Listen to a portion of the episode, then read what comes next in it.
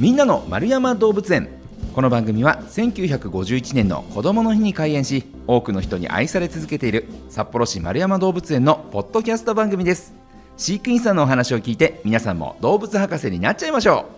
う。ということで月が変わりました。10月に、えーご紹介します。動物皆さんもお待ちかねなんじゃないでしょうか。今月の動物はアジアゾウ。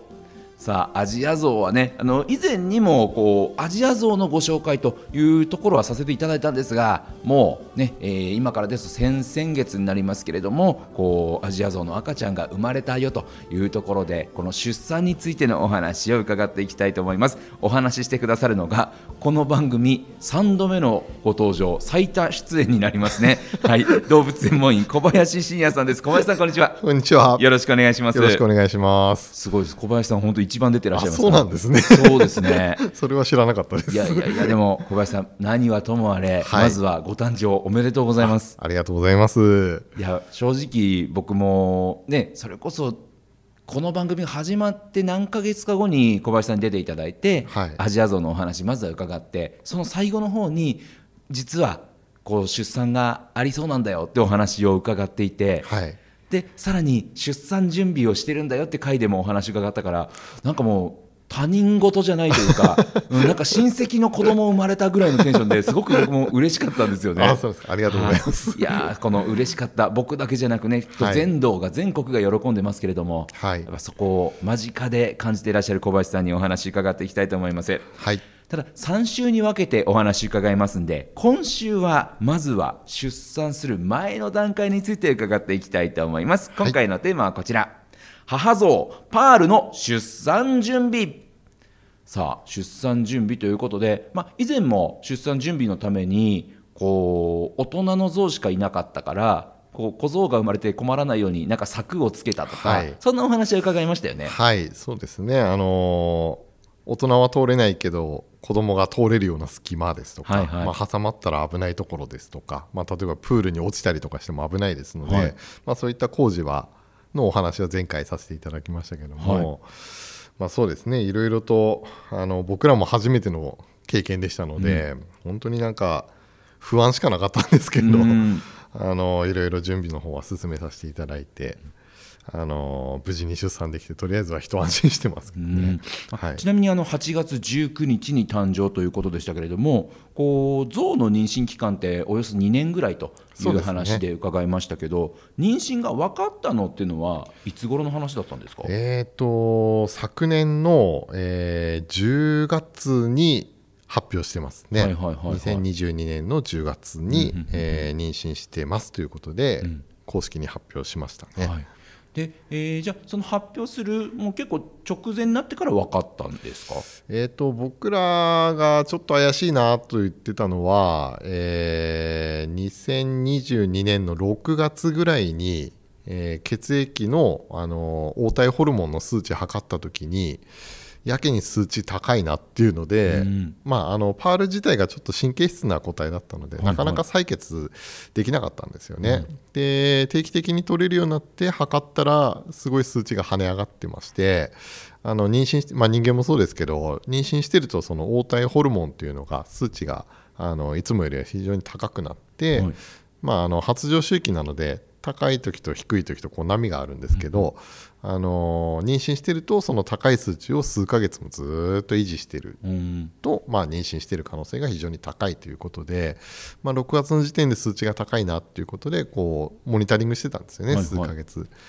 で普通ですと3ヶ月ぐらいしたら下がってくるんですけども、まあ、それが4ヶ月、5ヶ月と下がらないので、まあ、これはちょっと妊娠している可能性高いぞということで、はいまあ、それと並行してあのお腹にエコーを当てる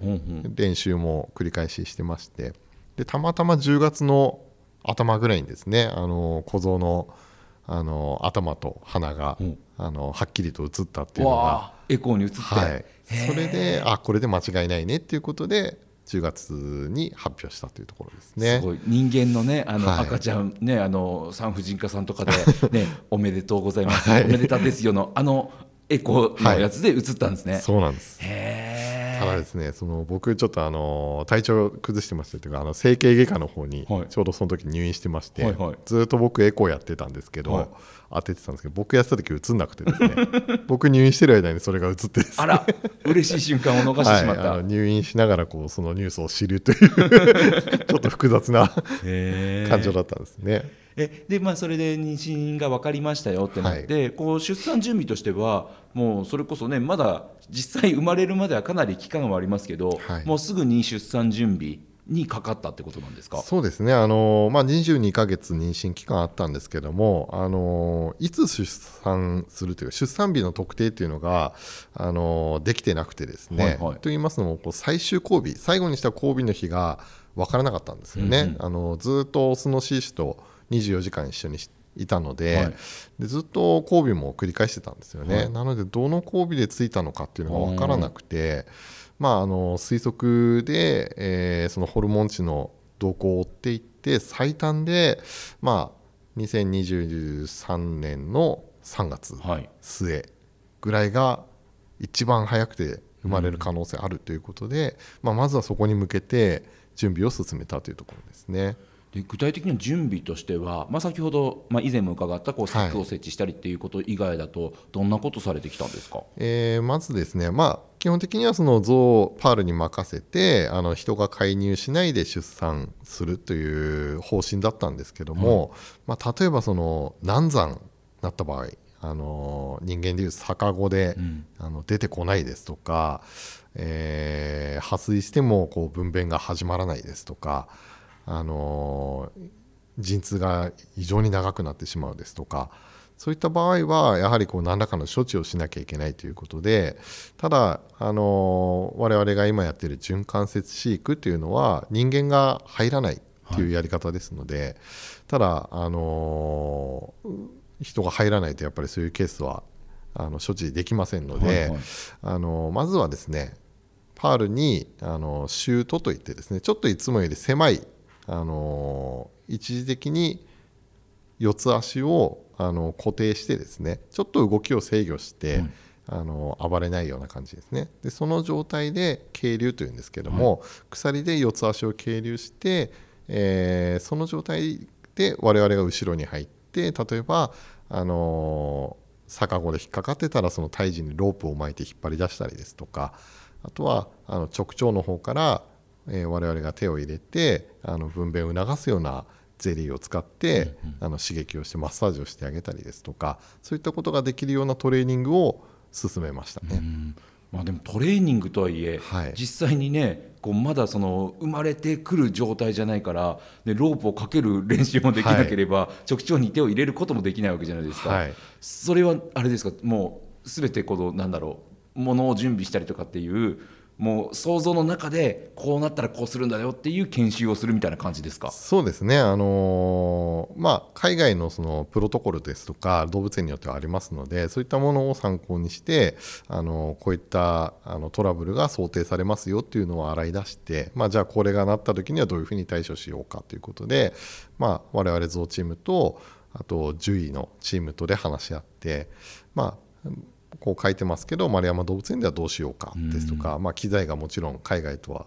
勝手が違いますので、まあ丸山にこの機会がないからどうしようかですとか、まあ、そういったところを詰めて、えーできる限りの準備をこう進めていったというところですね。こうまあ、長い期間をかけて、まあ、そういったトレーニングも含めてはい準備をされてっていうところですけれども、こうもうそろそろ生まれるなっていうタイミングっていうのは大体あれですかこの出産からどれくらい前までのタイミングであれそろそろじゃないってなるんですか？そうですね、まあ、最初、その3月の末に想定してたんですけども、まあ、あくまでそれは最短だったので、多分そこはないかなという感じはしてたんですよね。はいはい。あのパールの体重の推移ですとか、あとはエコーに移る胎児のそのタイミングですとか、あまりこう、あのに出産直前になってくると、胎児も大きくなるので、はい。あのあんまり動かないんですね、子宮の中で。ですけどこう毎回毎回定期的にエコーを当ててると毎回見える角度が違うですとか今日は映るけど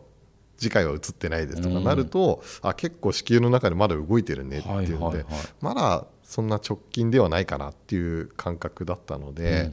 まあとりあえず3月4月はないかなっていうのは予想はしてたんですね。はいはいでまあそれが過ぎて、まあ、妊娠周期が大体3ヶ月から4ヶ月に1回来ますので、まあ、その3月4月でないなってことは34ヶ月後の今度、えー7月とか8月あたりになってきますので、まあ大体その辺じゃないかなっていう予想はしてましたね。だから4月ぐらいの時点で、まあ、夏ぐらいには生まれるんじゃないかなっていう予想は立ってましたね。うんこう近くなるとこう特別に準備することっていうのは何かあったんですか？そうですね、まあ、あのそのトラブルに備えたトレーニングっていうのは大体3月の頭ぐらいにはもうできるようになってましたので、まあ、あとはそれを維持して、あのいつトラブルになってもできるよっていうのを継続してこうトレーニングしていくのとあとはもう、あの出産を待つだけっていうぐらいまで準備は万端にしてましたので、うん。しっかり観察して、あのまあ、採血してその黄体ホルモンの数値を追うしかもう最後はなかったので、まあ、その数値が、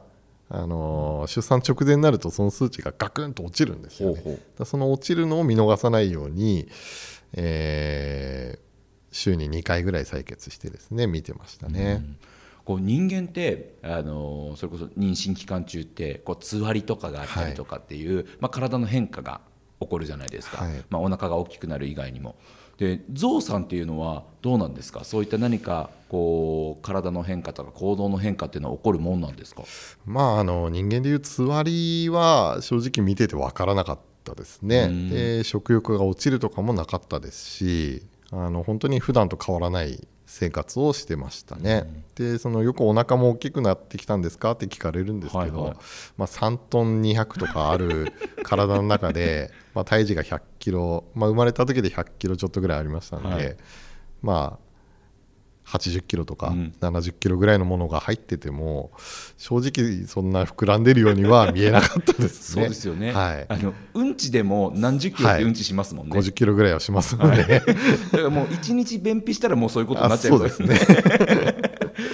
じゃあもう見た目とか行動には特に変化はなくってことなんですね。そうですね。本当の出産する前の日とか2日ぐらい前になったら、まあ、お腹ちょっとこう張ってるなっていうのはなんとなく分かりましたけどやっぱりもうその頃は数値が下がったので、はいはい。まあ、僕らもやっぱりそういう目で見ちゃってたっていうのもあるかもしれないですけど、うん。まあそれぐらい直近になったらちょっとお腹張ってるかなっていうぐらいでしたね。で来週はねこはい。の実際に出産のその瞬間について お話伺っていくんですが、はい。実はあのもうねえー10月に入りまして、まあ、皆さんは、えーもう一般公開はされてるタイミング、はい。9月の15日から一般公開されてますからご覧になったよって方も多いかもしれませんしこう報道などでもね、はい。こう今名前を募集してるよっていうのもはい。お聞き及びるかと思うんですけれどもこれ10月の15日が名前の投票の締め切りですもんね。そうですそうなんですよね。なので、これってどういうふうにしたら投票できるんでしたっけ？あのー丸山動物園に来ていただいてですねゾウ舎で実際に小像を見ていただいて、で、えー、ゾウ舎で QR コードが掲示してますので、はいまあ、それを読み取っていただいてインターネットで応募するか、まあ、ゾウ舎にも応募用紙もありますので、あのー紙で投票するというやり方もありますのでこの2通りで、